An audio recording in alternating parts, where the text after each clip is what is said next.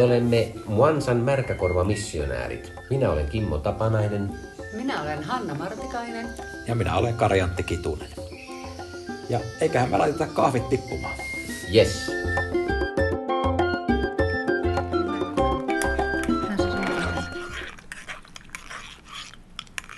Tänään meillä on tarjolla Afrikafeeta. Ja se onkin instant-kahvia, joten kehu, kehuvaan veteen laitetaan kahvijauhetta.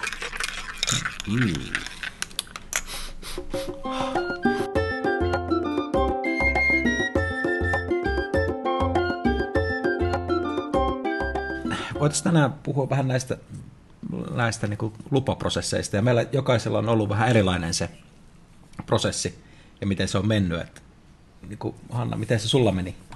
No, mulla meni kyllä niin hyvin, että vasta jäljestäpäin tajusin, miten hyvin se menikään.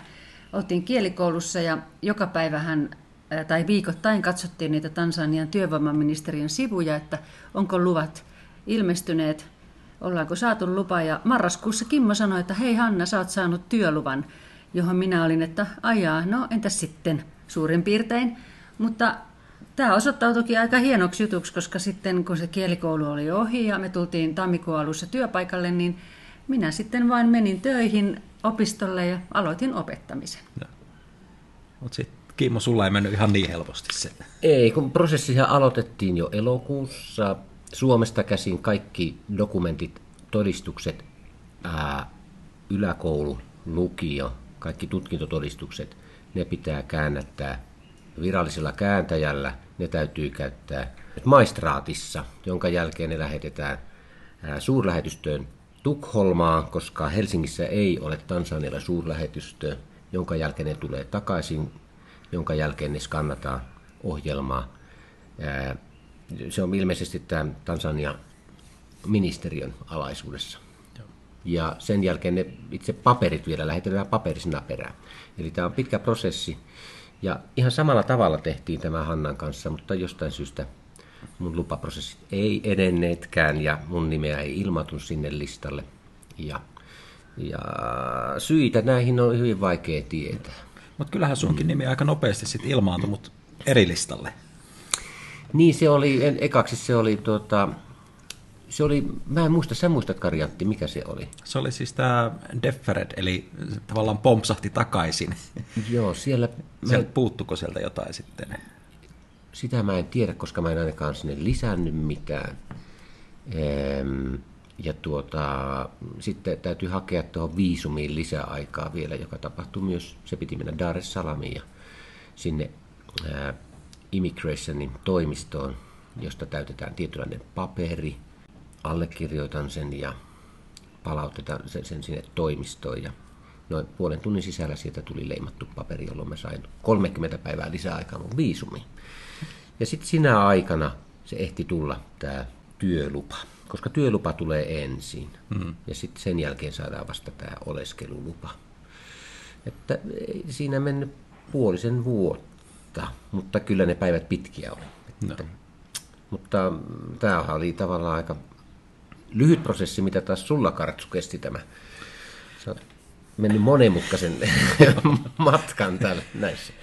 Joo, kyllä mulla oli vähän, vähän takkusempi se, että siinä suurin piirtein samoihin aikoihin kun tekin, niin pistettiin prosessi vireille ja joulukuussa ensimmäisen kerran tuli bumerangina hakemus takaisin, että tästä puuttuu kokonaan yksi lomake, mistä me ei siis tiedetty yhtään mitään silloin, että sellaista lomaketta edes tarvitaan tai näin ja, ja ensinnäkin, että mikä lomake se oli kyseessä, että se oli vaan tämmöisellä niin kuin koodilla ilmoitettu se lomake ja No sitten se lopulta löytyi, löytyi, että mikä se on se lomake ja se täytettiin ja sitten taas odoteltiin ehkä kolmisen viikkoa taisi mennä. Hakemus palautuu jälleen kerran, tulee takaisin, että nyt näissä kahdessa lomakkeessa olevat tiedot ei ihan täsmää keskenään ja sitten, eihän siinä täydennetään sitten ne niin kuin vastaamaan toisiaan ja, ja sitten ruvetaan taas oottelemaan, että mitä tapahtuu seuraavana.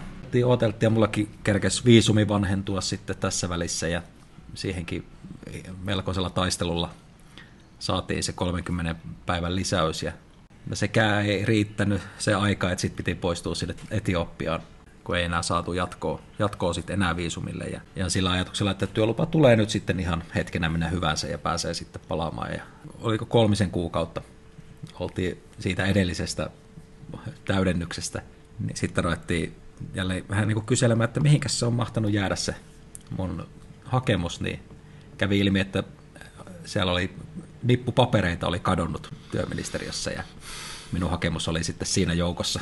Niinpä sitten ei uutta hakemusta tulille ja no kesäkuussa tuli tieto, että nyt on tavo- saatu tämä vastaava virkamies kiinni ja hän on luvannut, luvannut hoitaa minun asiaani nyt sitten pikimiten ja, ja siitäkin meni sitten kyllä varmaan reilu kuukausi vielä ennen kuin lupaa sitten lopulta tuli ja, ja sitten päästiin hakemaan oleskelulupaa ja nyt on kaikki kunnossa, että nyt on saa, odotellaan sitä oleskelulupakorttia enää.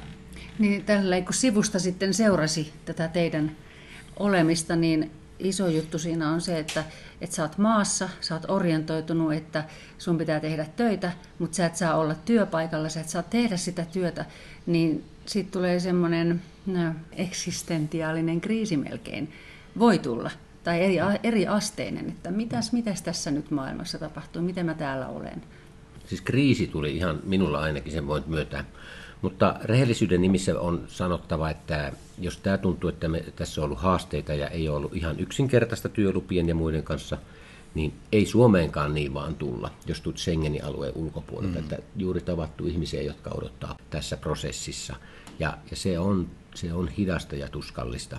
Niin ja kyllä mullakin on lisännyt, lisääntynyt ymmärrys maahanmuuttajia kohtaan siitä, että kuinka hankalaa niiden on selvitellä asioita, kun ne tulee Suomeen ja niiden tarvitsisi saada töitä tai oleskelulupa Suomessa. Sitten on ainakin itsellä arvostus tätä niin kuin Euroopan unionia ja sitä, että miten EU:ssa meillä on oikeasti vapaa liikkuvuus ja että voidaan mennä maasta toiseen ja tehdä töitä suurin piirtein ilmoittamalla, että hei mä tulin laitetaan, täytetään joku lomake ja se on niin saman tien niin kuin voit olla, olla ja elää ja tehdä, tehdä töitä. Niin. Tässä on vaan oppinut afrikkalaisen odottamiseen. Ihmiset on tottunut siihen, että asioita joudutaan odottamaan.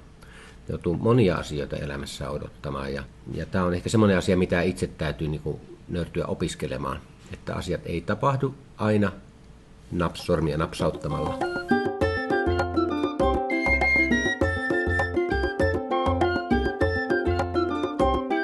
aika olisi semmoinen aika, aika olisi aika mielenkiintoinen aihe tässä keskustellakin vähän, koska tää, täällä mennään ihan eri aika. No, me ollaan samalla aikavyöhykkeellä kuin Suomessa ollaan täällä Tansaniassa, mutta tämä ymmärrys tästä ajasta. Semmoinen mielenkiintoinen yksityiskohta. Kello luetaan ihan eri tavalla. Että kun aamulla meille kello on kuusi, niin täällä se on 12. Et siitä alkaa niin kuin päivä. Kello seitsemän meille on täällä kello yksi.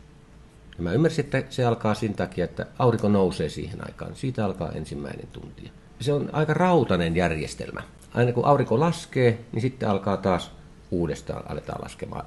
Kello seitsemän on taas yksi. Se on yksi niin kuin illalla. Niin ja sitten tämä, että vaikka täällä joutuu odottamaan, niin sitten kun ollaan tässä ja on aika, sitten asiat tapahtuu ja sitten tehdään. Eli se, se, se se on niin kuin sitten tässä. No mitä, mistä? Nyt oli kiire tai oliko hätä jonnekin tai oliko sinulla joku ongelma? Nythän me olemme tässä. Niin. Niin, se läsnäolo tulee kyllä aika vahvaksi sitten, sit, kun, kun tullaan siihen niin. tilanteeseen. Ja, ja just tervehdyksiin käytetään aika paljon aikaa. Mm-hmm. Että sillä niin kuin, tavallaan luodaan sitä läsnäoloa. Mä niin ymmärtänyt, että, että se, että, että jos on aikaisemmin Suomessakin, voit silleen niin kuin mennä ja kadulle ja joku tuttu tulee vastaan, niin sä vaan niin kuin nopeasti heilautat kättä tai huikkaat, että moi ja jatkat matkaas. Niin se, että eihän se täällä, täällä se olisi erittäin huonoa käytöstä. Mm-hmm. Vaan siihen kun kohdataan ihmiset, niin siihen pysähdytään ja siinä vaihdetaan niitä tervehdyksiä ja, ja ollaan se hetki siinä niin kuin ilman kiirettä mihinkään. Ja sitten jatketaan matkaa, jos ollaan niin kuin menossa jonnekin. Mutta että pysähdytään aina, aina niin kuin silloin, kun joku kohdataan joku ihminen siinä. Mitä se sun kielen opettaja sanokaan siitä kellosta? Länsimäisen, miksi länsimäisellä ihmisellä on kello kädessä? Niin, no se, hän, hän sitä ihmetteli, kun kerrottiin, että aurinko nousee Suomessa ihan eri aikaan kesällä ja talvella. Niin hän sanoi, että ahaa, sen takia teillä siis täytyy olla tämä kello kädessä, että te tiedätte milloin täytyy mennä töihin, koska täällä mennään töihin, kun aurinko nousee.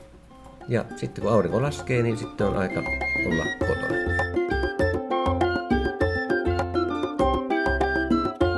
Kun me on tätä aikaa nyt tässä käsitelty, niin lyhyesti vielä kurkataan aikaikkunasta tulevaisuuteen. Mitä Kartsu sä näet vuoden kuluttua? No vuoden kuluttua mun pitäisi olla edelleen, edelleen täällä aloittamassa uutta lukuvuotta. No, tällä hetkellä maaliskuulle 22 asti on työsopimus voimassa ja työ, työkausi tällä hetkellä ja se, että onko se sitten päättyykö se silloin vai jatketaanko sitä, niin se jää nähtäväksi. Vuoden päästä vielä mun pitäisi olla täällä.